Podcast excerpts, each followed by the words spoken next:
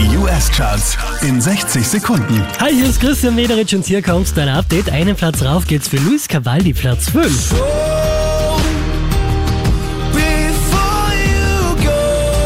Auch der macht einen Platz gut. Post Malone, Platz 4.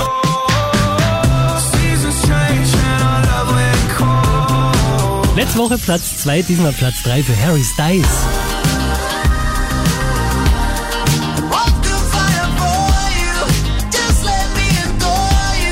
Hier macht einen Platz gut, Dua Lipa auf der 2.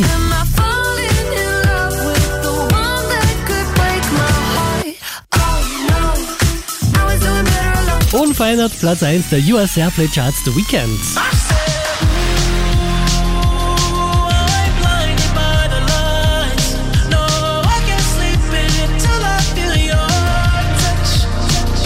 Mehr Charts auf charts.kronehit.at.